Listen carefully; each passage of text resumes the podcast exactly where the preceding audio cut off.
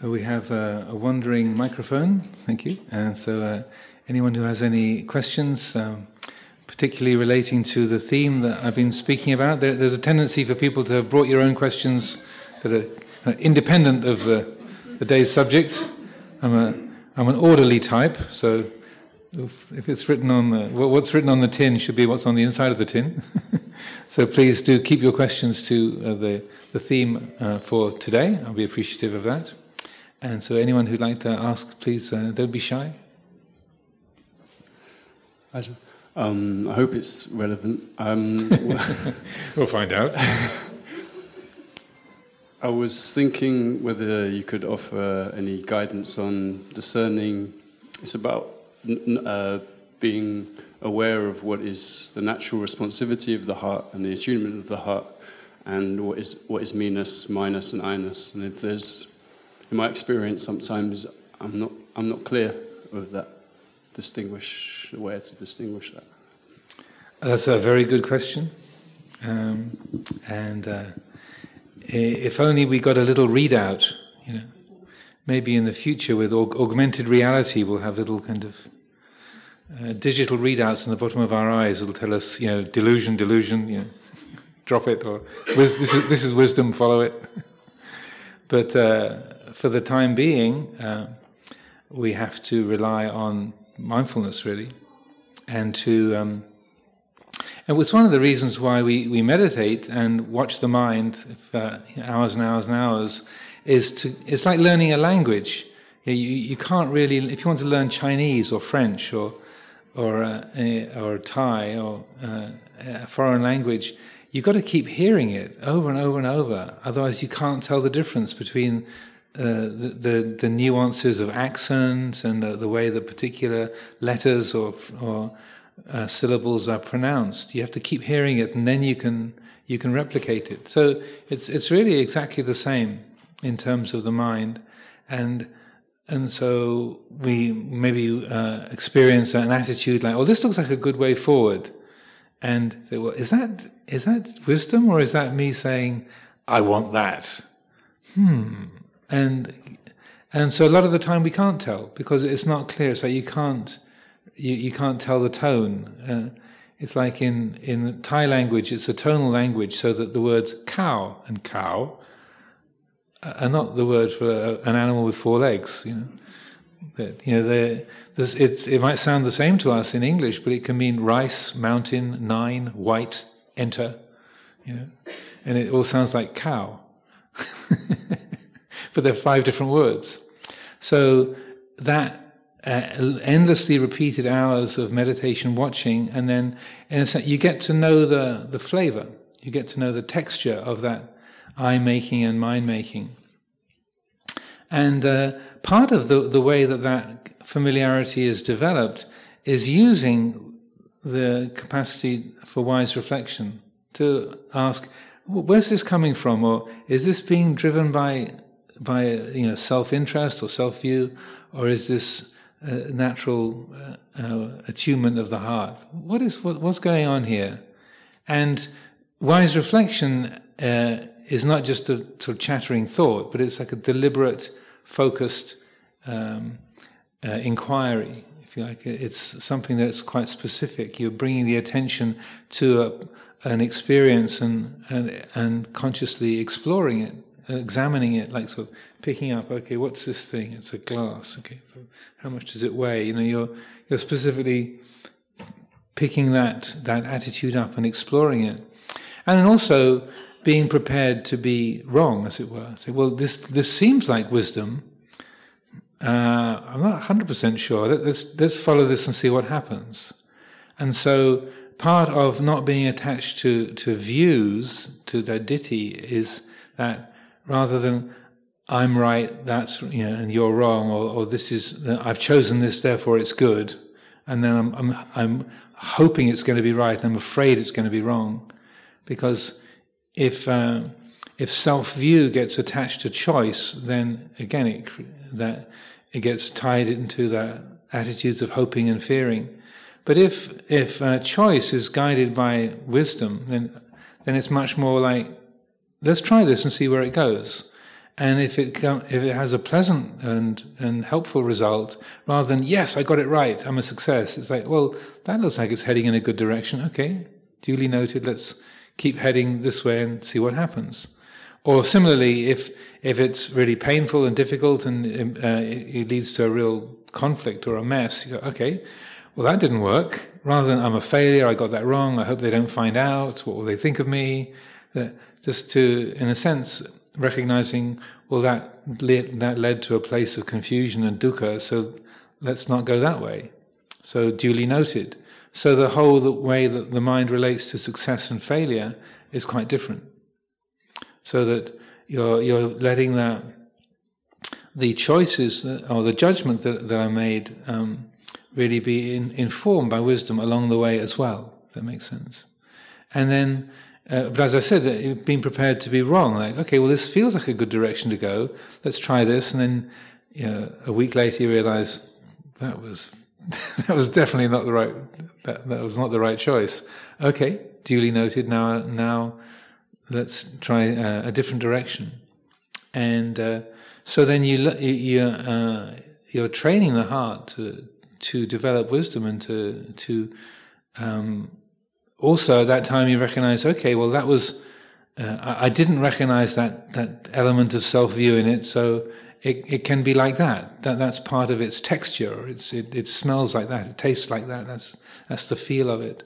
So it's like, like learning to recognize the sound of a, of a rising tone or a, a rolled R in, in French or something that you are, Uh, okay, that, that's how you make that sound. Okay, that's what it's supposed to sound like. Okay, I think I'm, I think I'm getting that. And then that over time, that familiarity really sinks in, and you become more and more able to recognize, oh, I know you. so in the in the suttas, you have this dialogues between the Buddha and Mara, and then the Buddha frequently says, "I know you, Mara. You know, I know you, evil one." You know, like a, Mara will come along and try to trick the Buddha, and the Buddha immediately says, I know you, Mara. I know you, evil one. He knows that sound, he knows that, that texture.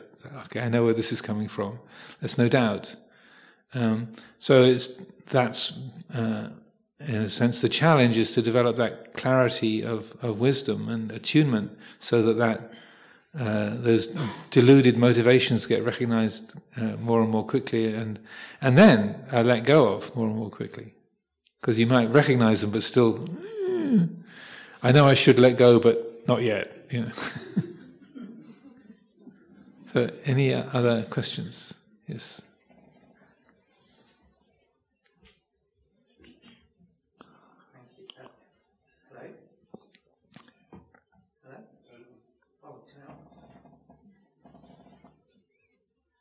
Uh, yeah, um, my question, got two part question. The, the woman that didn't want to move her plants, uh, or if I come across somebody else who has this uh, NIMBY attitude, uh, do you have any um, thoughts or uh, advice on that? Uh, well, be mindful. because, like with, with that particular encounter, I, I tried to make my input. And you know, she invited me to her home, and she saw me as a teacher. And so I'd made the input a couple of times, and I said, "Well, surely wouldn't it be easier to just move your plants?" And uh, uh, and then the response that, that she she gave was like, "No, I, I, shouldn't have to do that. That's that's I'm within my rights to have them where, where I want them." And and so then reading that situation is okay, I've, I've said it twice over, and she's determined to hang on to that. Okay, uh, I've said my bit. She's certainly understood what I've said. I can't, I can't think of anything else to say. Um, okay, it's it's uh, it's up to her. So that in, uh, in those situations, weigh, weighing it up, what's your relationship? And like I was saying about the sappurisa, what's your relationship to the person? Is it your brother? Is it your dad? Yeah, your mother? Is it someone in the workplace? Is it someone who is a, a kind of a, an old college friend or something? Who are they? What's your relationship to them? How do they see you? And you know, weighing up those things, and then also weighing up to what degree are they asking me to give them advice about their life? uh, because it can be that yes, you're my friend, but no, I'm not interested in anything you want to tell me to do. So that that quality of of uh, puggalaññuta, knowing people, kind of weighing up who they are and the time, the place, the situation, and uh, because sometimes it might be that if you're like in a live situation, it's the wrong moment to say anything. But then when things have sort of calmed down or later on, he said, you know, when we had that that kind of interaction, uh, it came into my mind to suggest such and such. Um, I didn't say it at the time, but I, I, thought I'd let you know that's what, what I was thinking. How, you know, does that sound okay to you, or uh, is that upsetting? And so you can check in later on. Um, but really, it's a, a matter of of uh, attuning to who the person is, what the relationship is, what the time is, the situation, and part of the, the Buddhist way is like not sort of wading into somebody else's life without being invited, so that um, you uh, are. Uh, this that's within our, our, monastic training in particular, but uh, I think it's, it's also as a general principle that we're not going around telling everybody how they ought to live, but rather just trying to embody a, a, a good way to live and a good uh, way to operate, good attitudes, and let, let that speak for itself. So we're not knocking on people's doors telling them how to straighten out their lives. Um, so that, that element of, of somebody asking for your for your, your input, or you, or you know, you, you, you, if you're engaged, you're talking about that area of conversation, you know, you're having a discussion about it. You say, Okay, well, the way it seems to me is so you can talk about it in terms of how you feel it to be rather than you should do this. That makes sense? Uh, yeah, actually, that makes sense. So, yeah. So that you can. So sometimes to say, well, if it was me in this situation, what I would do is X, Y, or Z. So then they can pick that up or not. So there's there's ways you can talk about things that are not just sort of you should be this way or you should do that. Yeah, because he said you would move the plants from there to there, didn't you? I, I, said, have you considered? Oh, oh yes, how you said it, yeah. Uh, moving the plants to the other side of the garden. That was the, the immediate. Like, there must be some special reason why she doesn't do that, because that seemed like the most obvious thing to do. You know, the shadow is there on the right hand side. That's the tree. There's the shadow. There's an empty space on the left hand side. So I just wanted to find out what was the reason. She just, but then the reason was she wanted them over there, not over there. Did you ever hear an outcome of the lawsuit, or was it just uh, too personal? I, uh, I don't think I ever heard an outcome. Uh, and then you, you mentioned Mara. Um, I, I, when I was here last time, someone mentioned other voices. Um, uh, those guardians, um, Hiri Ottappa. Um, are, are they similar things like Mara to guide us to be to be aware of others, and that's or is that, am I getting it all all wrong? Uh, no, uh, well, it's they're um, more psychological qualities. Oh. So they're, they're, these are all different ways of speaking about attributes of your own uh, your own mind, and so Hiri and Ottappa are almost always just spoken about as mental qualities. Very, very rarely are they actually sort of depicted in any kind of um, mythological form. Our temple is a rare example. There's two uh, devas on either side of the doors as you go in. The, not those two. The uh, in the t- the temple, you got one with a, a, blue surrounding and one with a pink surrounding. So those represent Hiri and Ottappa. But that's that's extremely rare. So usually they're spoken of as the mental qualities of um, uh, moral sensitivity. Uh, that uh, so you know, when you when you tell a lie, that sort of ooh in your heart, that, oh that wasn't really true. Or, yeah. That that feeling of regret and, and tightness, uh, that sort of painfulness in the heart, you know, that uh, that kind of moral sensitivity is. Uh, so then they're. Um, uh, that's usually how they are represented in, in the teachings and, and, talked about.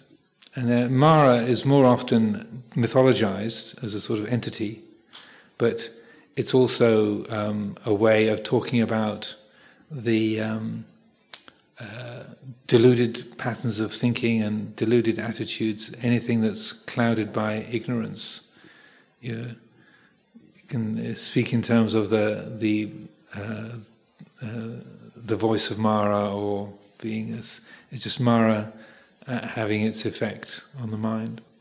But it's so anything that so. Um, uh, attitudes that are clouded by, by ignorance, so greed, hatred, delusion, all these aspects of self interest, I and me and mine, they were, um, you could, they would, um, uh, mostly in the, in the sutras, they're talked about in terms of psychological qualities, but also you have these dialogues where, between the Buddha and Mara, Mara coming along and saying, you know, if you wanted to, you could turn the whole Himalayas into solid gold. You know, if you if you you know you could do that, and so that that's mythologized into like a, a, an entity coming along to the Buddha and speaking to him, but it, you can also see it as a, the thought arising in the Buddha's mind.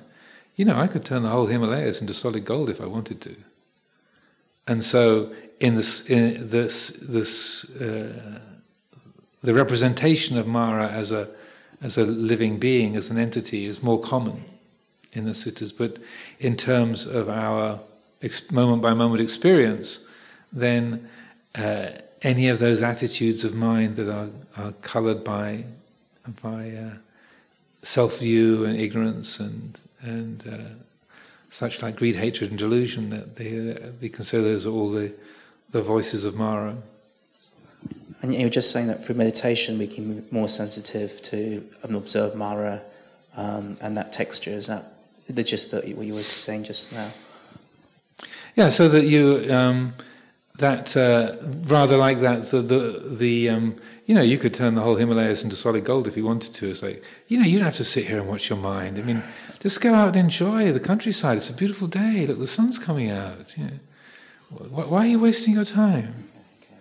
Then it's like the so then the uh, the wisdom would tend to say, "I know you, Mara."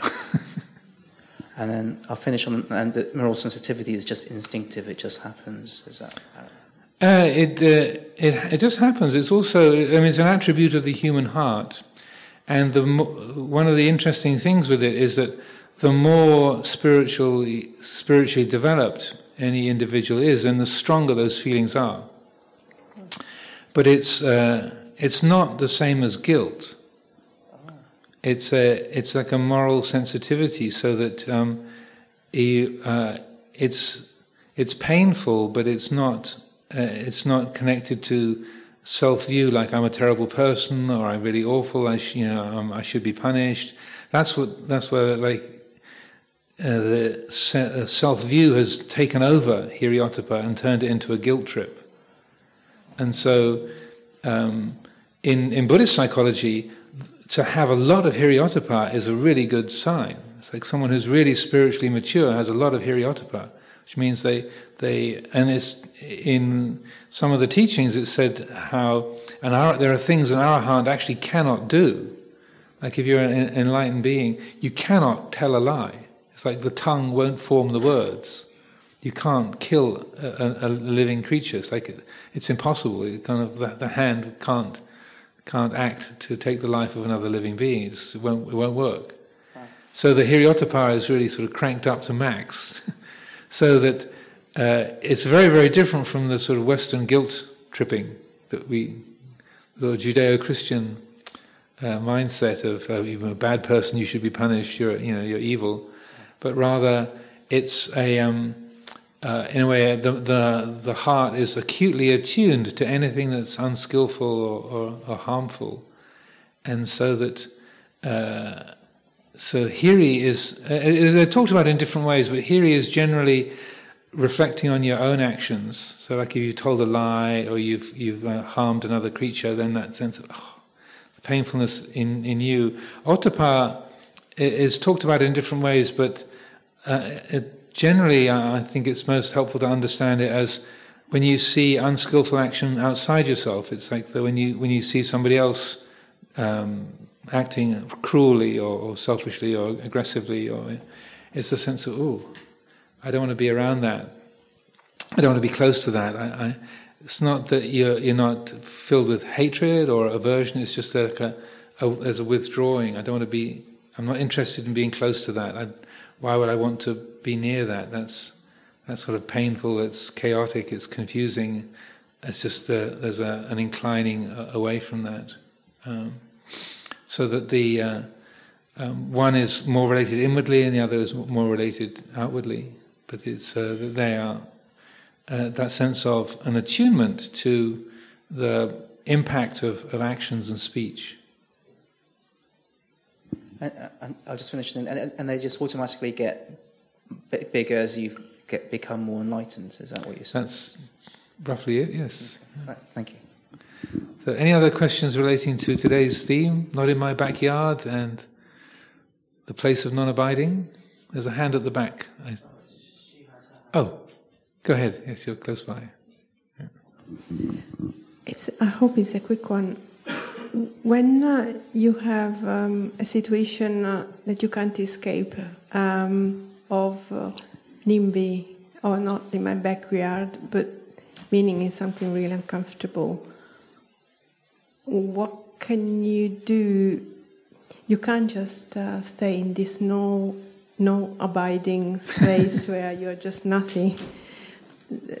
so it's a practical ask for advice. You know, for instance, if you happen to have a close friend or somebody, member of your family, or a situation where it's really close to you, you can't avoid it, mm-hmm. and and so you find like uh, dealing with uh, confusion, aggressivity, of all this type of energy mm-hmm. or of virtue, or whatever you call them. You can't stay in this place of uh, of numbness, numbness, and so what do you do? Well, uh, I, I, think it's a.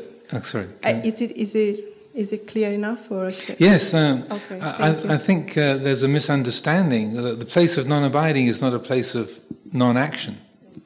So it's like Ajahn Chah saying to Ajahn Sumedho, it's not, it's not in uh, the Buddha Dhamma is not in found in, not found in moving forwards, nor in moving backwards, nor in standing still.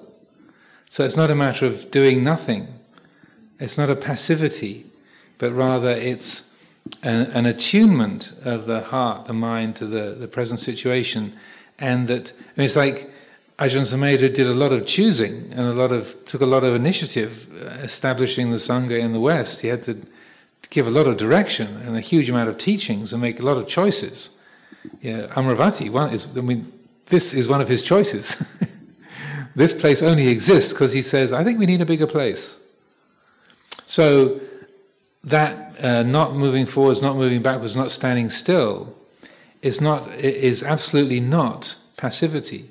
So if you've got a, a, a difficult conflict um, and there, something seems to need to be done, you know, then uh, this place of non-abiding is talking about how the mind is trying to find a thing that I should be doing, or to to take hold of it and drive it towards a particular goal because I know that's right. And so, uh, which we, that's the kind of thing we do all the time.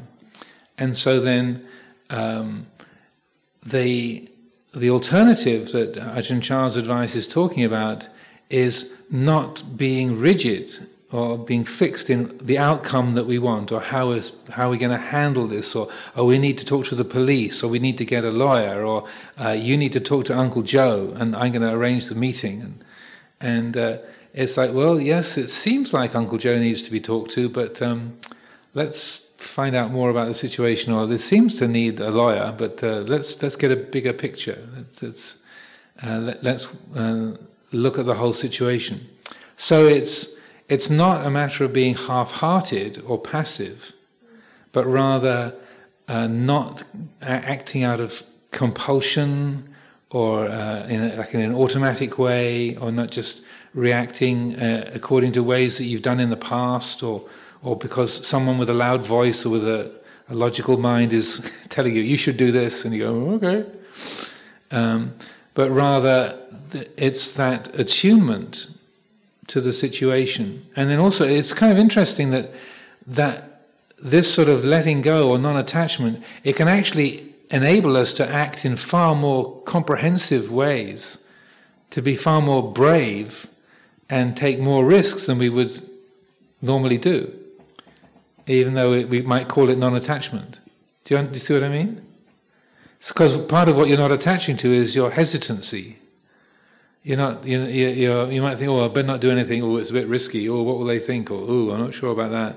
But if there's non-attachment, if there's coming from a place of attunement, it's like then, then it can be some really difficult situation.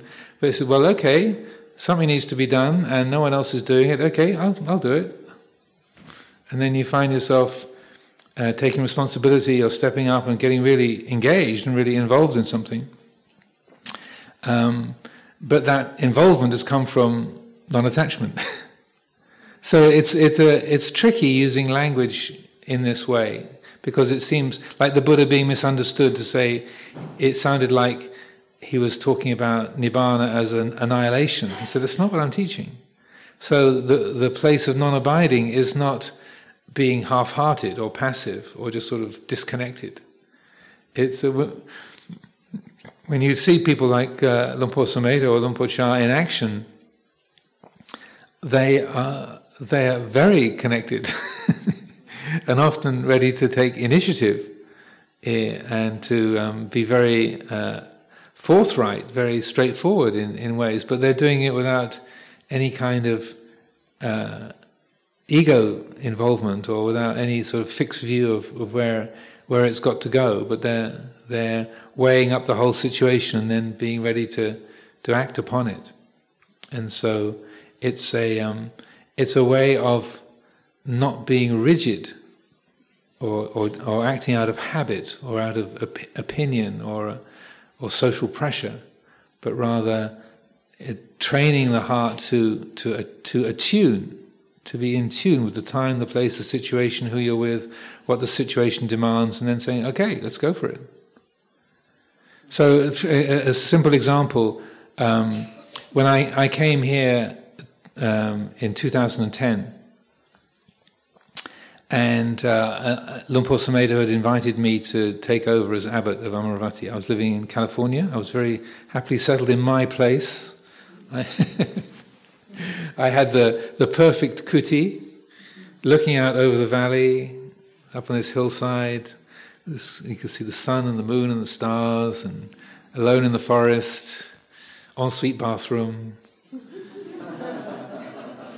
yeah, 280 acres of forest all around. It's like, yes. Yeah. Dream kuti. And uh, so, uh, but I, have forgotten the, the, Buddha's encouragement in the Dhammapada. You know, the wise exert themselves; they are not attached to any home. Like swans that abandon the lake, they leave home after home behind. So, just after I got the perfect kuti, myself and, and Ajahn Pasanno, we had this pair of perfect kutis, and then I got this invitation from uh, Sumedho, would you like to come and take over as abbot at Amaravati? So I had to discuss that with the Sangha there in Abhayagiri in California and then with other uh, Sangha members, and everyone eventually agreed. And so I moved over here in 2010. So I'd lived here before, 1985 to 1995. And, uh, and I knew then that these were old, these buildings were built in 1939, and I spent a lot of time with everybody else insulating them and patching them up. And, and so I had um, assumed that while I was away, 15 years away, that there had been a, a plan had been developed to take down all the old buildings and replace them with purpose-built uh, new buildings. That they must have some sort of long-term plan. They must have done. And even though I visited from time to time in those 15 years, um, it had never really been talked about. But I just kind of assumed there would be a, a long-term plan for taking down these old energy inefficient buildings and and creating a, a, new design. So when I arrived here, it's a big place and a complex community, and there's already a, you know a lot to be doing. And so, and before I came, I mean, this might seem extremely stupid, but it had not crossed my mind once before I actually arrived here that we might actually need to um, uh, have a to to be launching a rebuilding program. I assumed it was already in place. I arrived here and I found out it's not. There is no plan. Okay. so I was not looking for anything more to be doing. I already had plenty of, of things to occupy my time. But um, within a, a, year of arriving here, uh, I realized okay, well, these buildings are now 75 years old, and um, they, uh, they're extremely inefficient. And uh, if there isn't a long term plan, we need to create one. Okay, well, no one else is going to do it. I'm sitting behind the wheel. so, okay, I guess I have to do it. So, um, uh, that, uh, that, uh, that's one example of, um, of non abiding.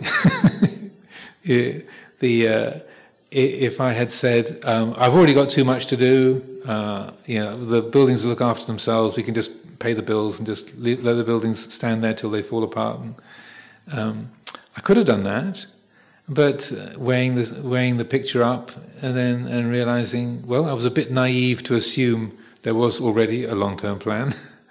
but considering it, I think, well, that's, I guess it's just been put off and put off and put off. And I talked about it with various other people. And okay, well, it looks like uh, people feel this is something necessary, and um, I'm sitting in the driver's seat, so okay, I guess I'll launch a long term plan. So that's a lot of meetings. huge amounts of documents, piles and piles and piles of documents and meetings, and huge amounts of money. And so um, that is a lot of engagement and also taking a lot of initiative, having to, to give direction and be involved and listen to people's input and deal with conflict between architects and builders and whatnot. Um, but I'd say that's all part of the place of non abiding. It can involve a lot of stuff.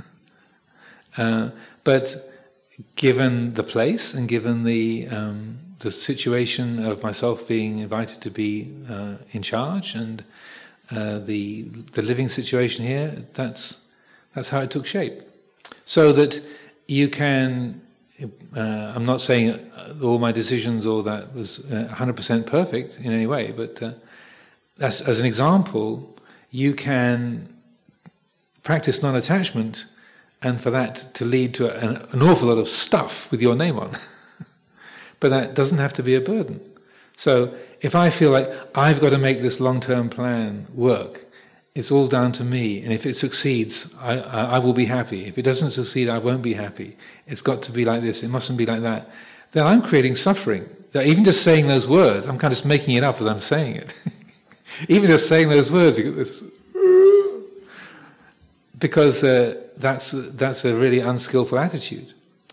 If, it, if I have the attitude, okay, well, it seems like a good idea, and people seem to be behind it, and it seems to be developing in a good way, um, okay, let's just uh, uh, put energy and time and effort into it, and if it comes out with a good result, great. If it doesn't, well, that's okay too.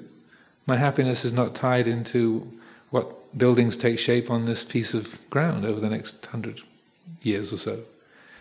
Uh, it doesn't have to be how I define who and what I am or, or, or uh, what is valuable. Thank you for the example. So it seems that, uh, or at least to me, that non-attachment could be a help, helping hand on the way. Absolutely. Yeah, it's it's uh, it's frequently misunderstood as meaning passivity or disconnection, but I would say the um, being abbot of Amaravati is my practice of non-attachment. So and people say, you know, uh, oh, must be so, you must be so busy. You've got so much to do. All these people, all this stuff, and and and so I mean, it's a bit of a cliche, but I say I try never to be busy. I'm very active, but I try never to be busy. To be busy is, uh, to me, this, it depends how you use the English words, but to be busy is like you're sort of There's a you're, you're, grasping what's going on. There's a tension. There's an agitation, and um, you're waiting for it to be over so you can have some peace. but uh, uh, you can be active, and I, I, really take my example from people like Luang Por Sumedho, Luang Por Chah, and the Buddha. You know, they were very active people, but they're also extremely peaceful. That they they did a lot of stuff. The Buddha is incredibly uh, uh, creative and took an amazing amount of initiative, establishing the teaching and the whole sangha and traveling uh, all over northeast India and spreading the teachings in this kind of incredible variety of ways.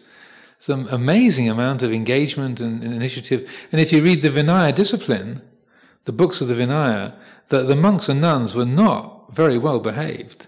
I mean, there's like thousands of rules he had to establish because of the really awful things that the monks and nuns did. Uh, incredibly stupid and indulgent and crazy, weird. And so, you know, the Buddha had to establish all sorts of of, uh, of rules. So it wasn't all just plain sailing. It wasn't like he's the enlightened one and everyone says Sadhu Bhante. You know, they had to. He had to. He had to pass rules like you know it's uh, an ajahn should not cut the ears off a novice simply to punish him for bad behavior, you know. Not to be done. okay. it's one extreme example. But uh, so it was not it was not easy. He had a huge amount of stuff to do. And adjudicating the conflicts in the community or establishing uh, different places, dealing with squabbling groups of lay people and so on. He is amazingly creative and, and thoughtful, but yet he didn't create suffering about any of it.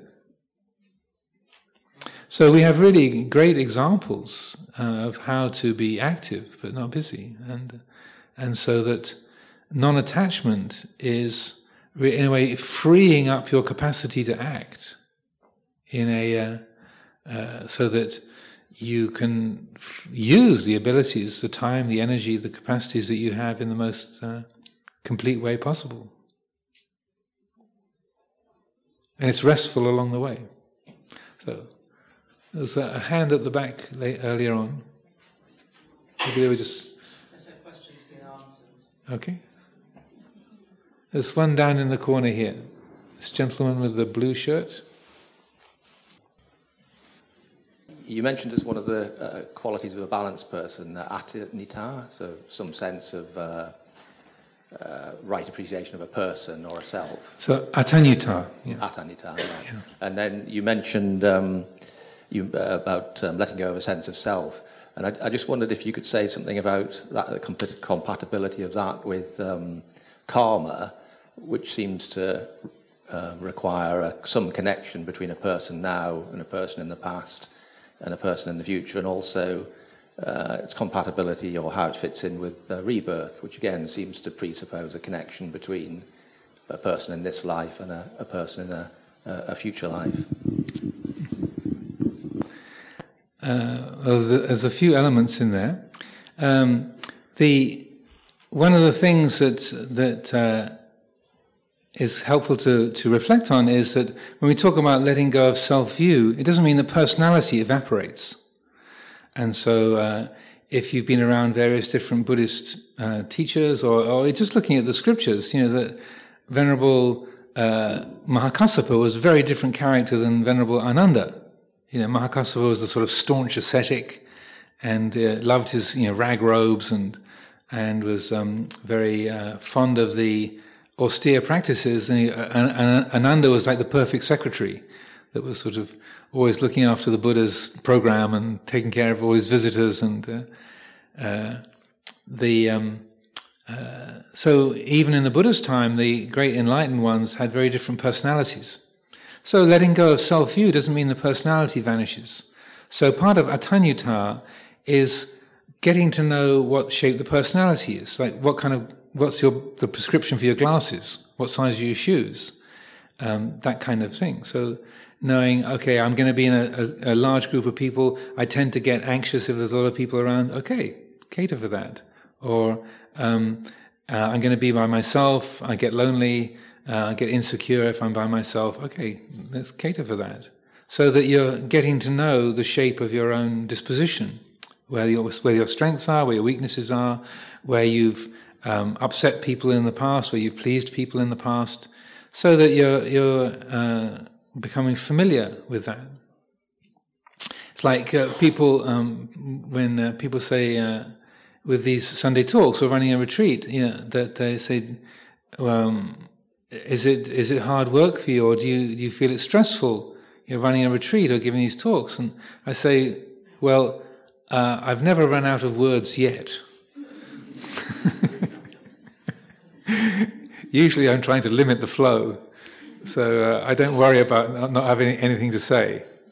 And so, for other people, it's totally different. That they they're running a, a retreat. They're really it's really daunting. Oh my goodness, what am I going to say? Ten days. what's there to What's there to talk about? and so, so uh, it's not saying talking a lot is good and not not having much to say is bad, but rather, okay, you know, you're talkative, or you know that you're you're taciturn. You're, you know, you're quiet. You, you're you're a person of few words. So you you cater for that. And then how that relates to um, your conditioning or your past lives, then that's just, um, in a way, the the uh, the choices that have been made in the past, uh, the conditioning that we have just within this life, in our family, our education, who your siblings were, your sisters, your brothers, um, the um, the vast array of different influences that that uh, come to to play in our lives is is incalculable. I mean, one of the the four imponderables the Buddha spoke about is the, the workings of karma, the acinteyya, the, the four imponderables that you, if you, you, you, you can't think your way to any con- certain conclusion about any of those areas. So karma is one of those. You can't figure out exactly where every karmic influence is come and how everything affects everything else. It's, it's too multidimensional. It's too, it's too multifaceted, too big. So, uh, in in ter- in practical terms, uh, I personally I encourage people not to think about it too much. Say, okay, where does this come from? Okay, uh, I'm a talkative person. Okay, it doesn't seem to come either from my mother or my father. I don't know where it comes from, but here it is. It's like this. I don't have to make a big story about it, uh, but just know well, this is a a particular shape of this this personality, um, so that the the rule of thumb that I like to encourage is that if you can, if you ask the question, where does this come from? And then there's a, an immediate, sort of intuitive, oh, right, uh, I'm very fear conditioned because uh, when I was a small child, I was, I was one and a half years old, I was in hospital for six months and I felt terribly lonely and lost and away from my family, and I was terrified I was never going to be with my mother again. I'm just making this up. So. And so, oh, so I've got this fear of separation because when I was a small child. And so if that's sort of, oh, that's where it's come from. And if it's immediate and uncluttered, then you can usually rely on that. Exactly why you got diphtheria and went to hospital for six months might be some kind of distant past life experience or not. But that I, I, feel is not so crucial.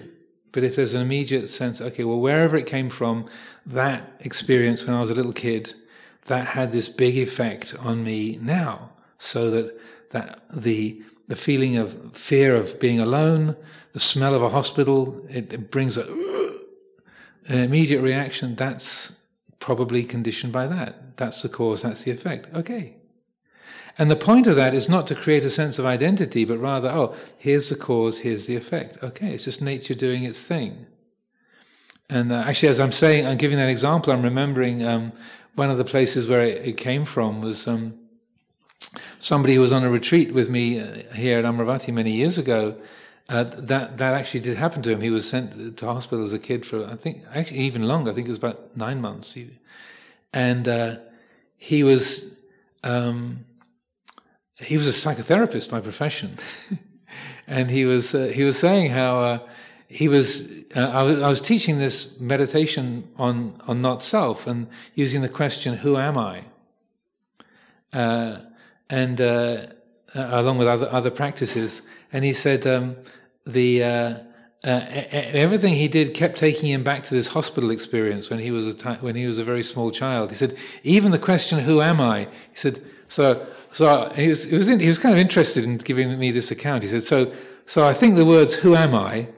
So then the the got you know the the the, the upright, and then with a, a, bar on top and a bar below. Then it it it um it flips around onto its onto its side, turns into a pair of double doors, and I'm in the hospital corridor again. You know, it's like I can't get out of that damn hospital. And he was laughing about it. He's saying, "Oh yeah, everything's taking me back to that that uh, uh, that experience as, as, a child, and that that had this massive impact, and that uh, so that has coloured the way he would relate to his life. And so, very, I thought, but we had this interesting discussion about how it was the word I turned into these, you know, hospital doors in the corridor.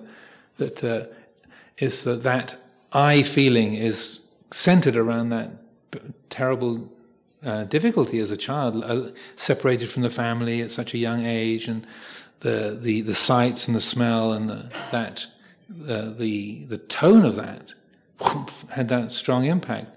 So seeing that, okay, that's where that comes from. This is the cause, this is the effect. Aha. So then when when we are able to see, oh, it's it's it's a pattern of nature, it's not personal. Because of this cause, there's this effect. This is how nature works. So then, there's a, uh, the mind is able to see it in terms of Dhamma, in terms of, of, of the workings of nature, rather than me and my problem, my life, I, my, my thing. It's shifting from a self centered view to a nature centered view. And so that um, in the, the development of the, of the quality of upekkha, equanimity, the, the way the Buddha encourages that is I'm the owner of my karma, heir to my karma, born of my karma, related to my karma, abide supported by my karma. Whatever karma I shall do, for good or for ill, of that I will be the heir. So the development of upekkha, equanimity, comes from reflecting on cause and effect. Here's the cause, here's the effect. Seeing it in terms of nature, so that leads to this evenness. Of, oh, right, okay. It might be a painful result, but it's just nature doing its thing. Or it might be a glorious result, but it's just nature doing its thing. Aha. I don't have to make that glorious result me and look at me, I'm wonderful, how fantastic I am.